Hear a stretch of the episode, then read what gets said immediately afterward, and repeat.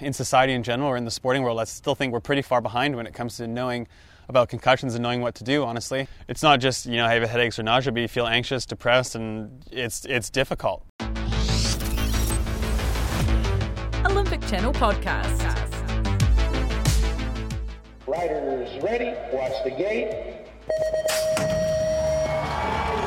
Today's big interview is with Canadian BMX rider Tory Nyhaug. We're talking concussion, injury, and depression in one of the most risky sports in the Olympic programme.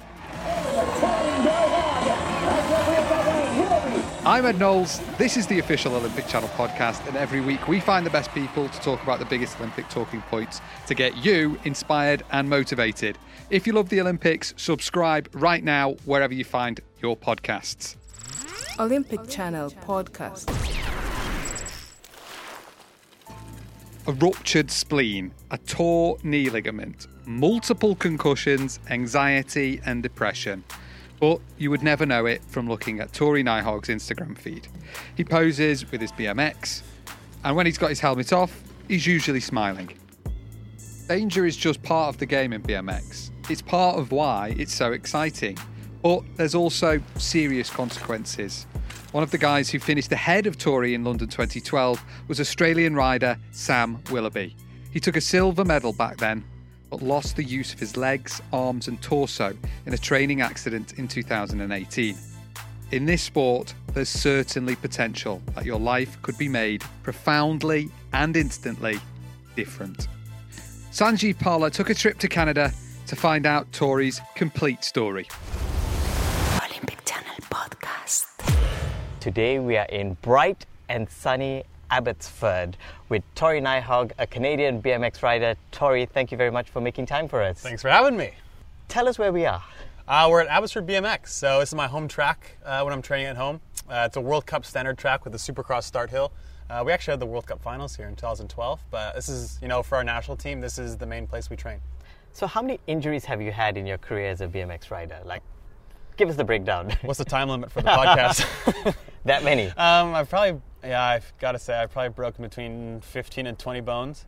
Um, I've gotten a handful of concussions, like I've touched on, and um, yeah, well, I, I whack, gave my kidneys a good whack before, and um, I ruptured my spleen twice and had it taken out. That was one of my worst injuries before the London Olympics. Um, yeah, those are the majority. Wow. A lot. That's a lot. A lot. Why do you want to come back to the sport? Good question. um, I just love it. Yeah, it's such a fun sport, and I think the community in BMX is so cool. We're all really good friends, and um, the races are a lot of fun to be at. And um, it's just such a difficult sport that you never, I mean, no sport you ever get perfect at for sure, but BMX there's always so many areas to improve. And I, I've always loved riding my bike, but I think above all else, I just love the fact that it's so competitive. It's so head to head. You're out there with seven other guys right beside you.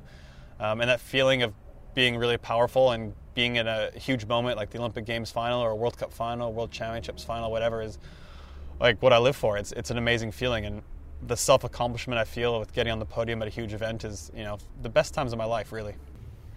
BMX is, is probably I wouldn't say one of the most dangerous sports, but I think we can acknowledge it's a dangerous sport. Absolutely. How does your family and your loved ones feel about you being in a sport that has accidents? Yeah. I think if you ask them, they'd probably say they love it because it's a very exciting sport. It's cool to watch. They love watching me race, but it's a very dangerous sport. So um, I'm sure it's tough for them to, to see injuries. But um, you know, like I said, they, they really love the sport, and uh, it's something that you know we accept every time we go on the track, even if it's a, a training day, racing day, whatever. That you know, a bad injury can happen, and I've had some bad injuries in practice, but the sport is so fun. It has such a cool culture, and you know, I, I wouldn't trade my career for anything because I've made lifelong friends in the sport, and it's given me a lot in my life. We see a lot of accidents in BMX. You've had a few yourself. We also saw one with Sam Willoughby. Do you think there's enough being done within the sport to keep it safe, to keep the rider safe? It's definitely improved. Um, it's hard because BMX is eh, there's no way around it. It's just a dangerous sport, and whenever you have action sports, you know BMX, skateboarding, mountain biking, whatever, it's there's always that risk of injury, and I think that's why people love them a lot. Is just because it is on the edge. Um, to go fast in our sport, you have to go on the edge. You have to be in control, of course, but you have to be willing to push the boundaries and, and kind of race with no fear. And that's the way I've always raced. And I think at times it's bit me because I've probably overrode at times. Um, not this time I got a concussion necessarily, but injuries in the past I've overrode at times, and that's caused me injuries. But at the same time, that's the, one of the biggest reasons why I've had a lot of success in my career is because I've just gone for it, um, and I think you have to have that. That being said, I think there was a period of time in BMX, maybe 2011, 12, that range, 13, where the tracks were getting really big and gnarly and were really dangerous, in my opinion. Um, they've seemed to scale them back, and in my opinion, now they're getting a little bit too easy. So I think there's a balance there, um, but they're definitely trying. They're definitely trying.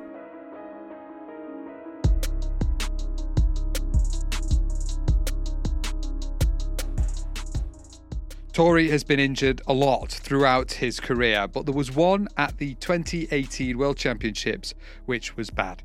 He got a concussion and well, he's not really recovered since. He's also been open with how he suffered from anxiety and depression. Sanjeev asked him about the incident that saw him sidelined for so long. Olympic Channel podcast. I didn't get a good start, so I was trying to play catch up because they take the top forward of each round, and I was trying to pass for fourth in the second turn, and I don't remember exactly what happened. I haven't watched the video, but I came together with another rider and crashed, and apparently I was knocked out for a few minutes. I remember being stretchered off and kind of coming to under the under the start hill in the medics area, um, kind of coming to and knowing what was going on, still kind of dazed, and then. It, they I went by ambulance to the local hospital, and um, the doctor kind of checked me out and said, "Yeah, he's good to go." So I actually got back to the hotel by the time the mains were going at the World Championships. Um, so yeah, it was a, it was a pretty bad concussion. I remember thinking at the time because I've had a few in my career that you know I thought it'd be good in a couple weeks, good to go after that. But um, the recovery's been been really tough. Um, we're almost been a year out, and I'm still just kind of getting back into racing and training. And um, I saw a, a neuro specialist and concussion specialist for for rehabilitation. Um, so yeah, it's been a long process, but we're back on the track. Yeah, because you it's interesting you say you haven't watched the video yet. How come? There's just no need, honestly. Yeah, I just. Part of me doesn't want to see myself like ragdoll in the turn and be knocked out, but yeah, I just. I didn't really have a reason to, honestly. I, I know I crashed and had a bad start, and it's just kind of like, well, yeah, I don't need to. You know, in society in general or in the sporting world, I still think we're pretty far behind when it comes to knowing about concussions and knowing what to do, honestly. I know the typical advice you get from um, professionals is just to take some time off and, you know, get back into things, but it's not good enough, honestly, in my opinion. Like your your brain is so important, and um, you know if you break your ankle or, or a bone, you go you heal and you go through rehab and physiotherapy, and then you get back. But we don't, still don't seem to have a, a set in stone um, concussion return to play protocol where we go through proper rehabilitation and everything. And um, you know the concussions I've had in the past, you know I only I recovered after a few days. It, it didn't seem like a big deal, but this is the first one that I've had that um, lasted a long time. You said it, it, it's kind of like you enter a really dark place where you maybe rediscover yourself yeah. in, in, in a different way. What, what, what was your process like? Yeah, it was tough. Like I said, you, you, it's not just you know have headaches or nausea, but you feel anxious, depressed, and it's it's difficult. Um, Were you difficult to be around? I have to ask the people around me for that. um, yeah, it's obviously it's it's tough. I'm sure for the people around me to see me kind of struggling and um, having that kind of stuff going on. Um, but you know, I think with any injury, whenever you take a step back, you learn a lot about yourself. Um, whether it's a broken ankle, concussion, whatever you. Sometimes it's good to take a step away from a sport, even if it's forced, even if it's something you wouldn't choose. Um, you learn a lot about yourself and you grow, and it's amazing. I, I only realize now, being out of the sport for a while, that um, when you're injured and out of it for a bit and you want to be competing competing you see things from a different perspective. And you know when you're competing you're so involved in the sport you're so single-minded you don't think of anything else besides training and racing and how to improve. Um, but i think I, I grew a lot as a person outside the sport. To help another athlete kind of take from your experiences, what was your lowest of your lowest point in your recovery before you, you felt you were on an upward trend? Yeah, I just remember being really frustrated because I, I felt like things weren't getting better really, and every time I felt like I, I would improve, then I'd try to ride a little, even just 30 minutes, super easy, and the next day I'd, I just felt like really hungover, like big headache, nausea, and it was just like, oh my god, I didn't even do anything.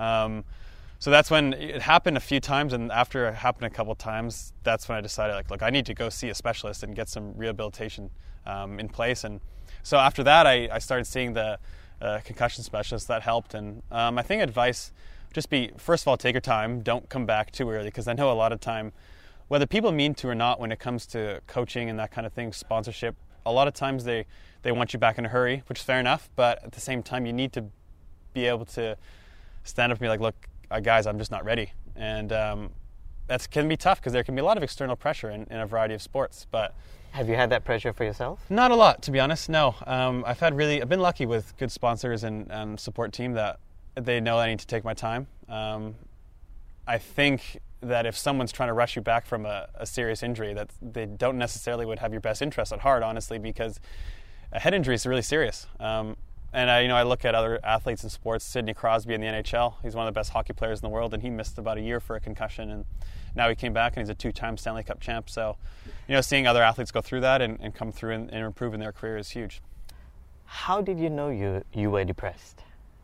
Um, yeah, you just feel really down and just feel like, yeah, just feel really I get a lot of anxiety, so I just felt really anxious for no reason, and just there's been times where I've been resolved to tears just because I had such bad anxiety that I just felt like my skin was on fire, and it was terrible. Yeah, so I uh, I started working with a sports psychologist in 2014, and he helped me a lot off the track and on the track. And the last few years, I, I started working with a, a, a psychologist, like a clinical psychologist, and it really helped me because there's so many people that go through it, like I said, and um, you know, for a while, it's like I, I, thought it would go away and I wouldn't have to do anything. But after a while, it's like, you know, I, I it's okay to just get help. And um, so now I'm pretty open about it. I talk to, you know, my girlfriend's been really supportive and helped me through a lot of things, and my parents and family and close friends, and um, kind of going to see a professional and get help as well. I, I feel like those times that I've, I've, gone through have been extremely difficult, um, no question. Some of the most horrible, worst times of my life that I've struggled, but um, I don't think I'd change it just because it's made me a stronger person. It's made me really appreciate life. Um, waking up happy and just, yeah, it's made me appreciate life and kind of giving me a new outlook. And I know that now, like, I've gone through such hard times that it's like if something comes up, like, oh, I got it. I know I can get through this. I've gone through stuff that's much harder and that's helped me in sport and in life, yeah. Because I think you hit the nail on the head when you say a lot of people might be experiencing it, but they might just go, I need to train harder so I get rid of that anxiety. Yeah, and I think a lot of time, yeah, I've, I internalize it for sure a lot of the time and just hope to go away, hope to go away. But it, a lot of times, sometimes it does, but sometimes you, you know you need help, and that that's okay. Um, and I think now, as in the athlete world, there's a ton of athletes that go through it. Um, whether it's the stress of the sport or stuff going on in their personal life, it's it's a lot to handle. Um, and people in, in normal life work normal jobs, and they go through a variety of different things as well. We're all human beings at the end of the day. Um, so if we can relate to each other with that and, and help each other out, and I think uh, the world or society in general, it's being it's more accepted now to just come out and say it publicly because um, you know the more times people come out and talk about it, whether it's celebrities or whatever, um, people know it's normal and there's nothing wrong with you. It's just a, a normal human thing.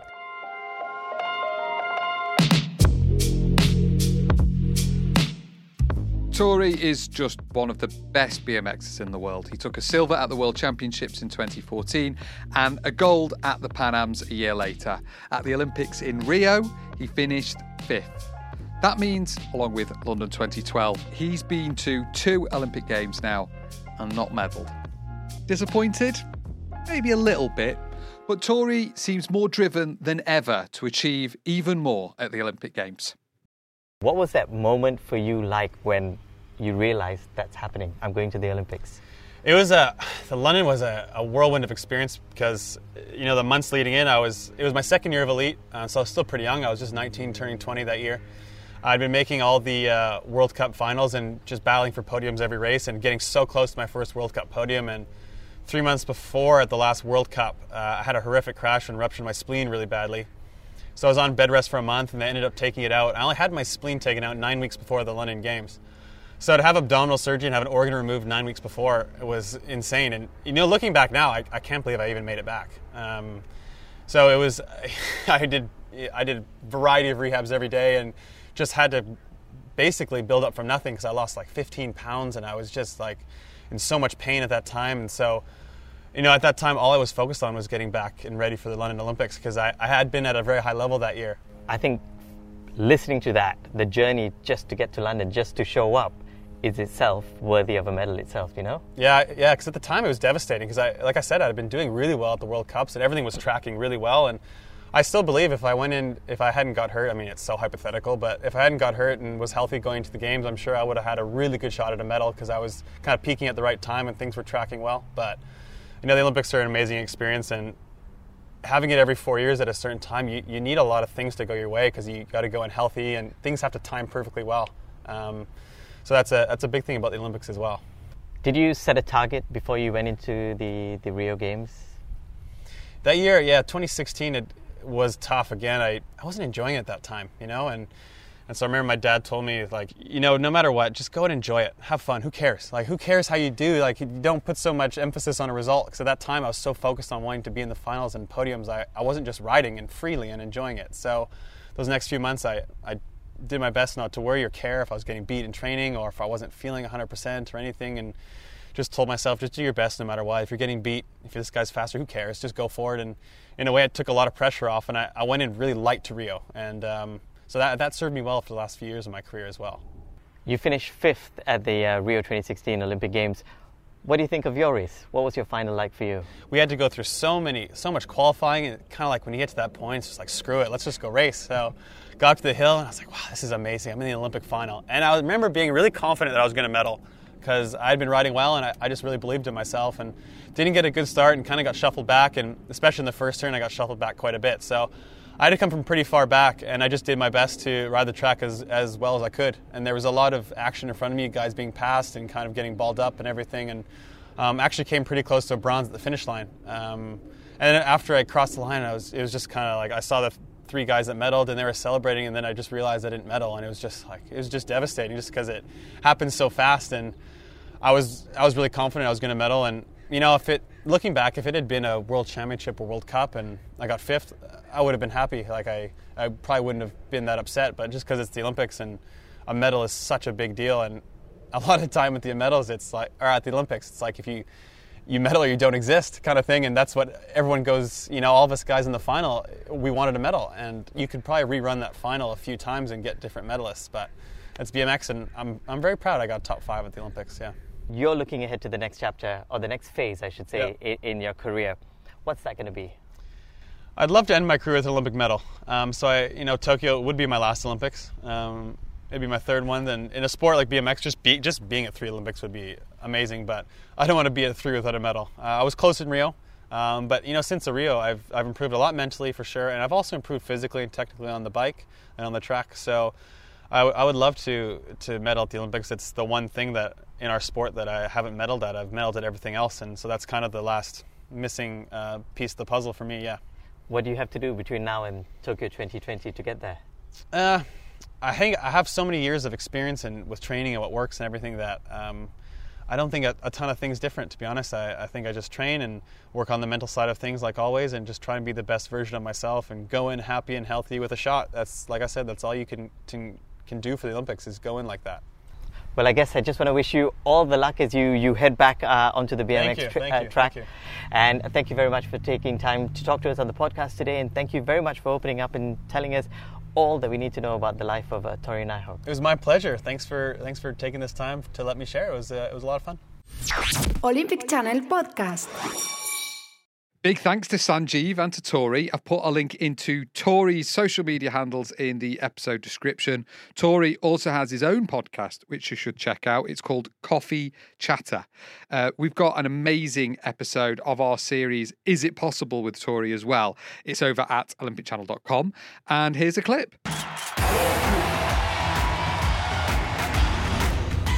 Hi, I'm Tory Nyhaug.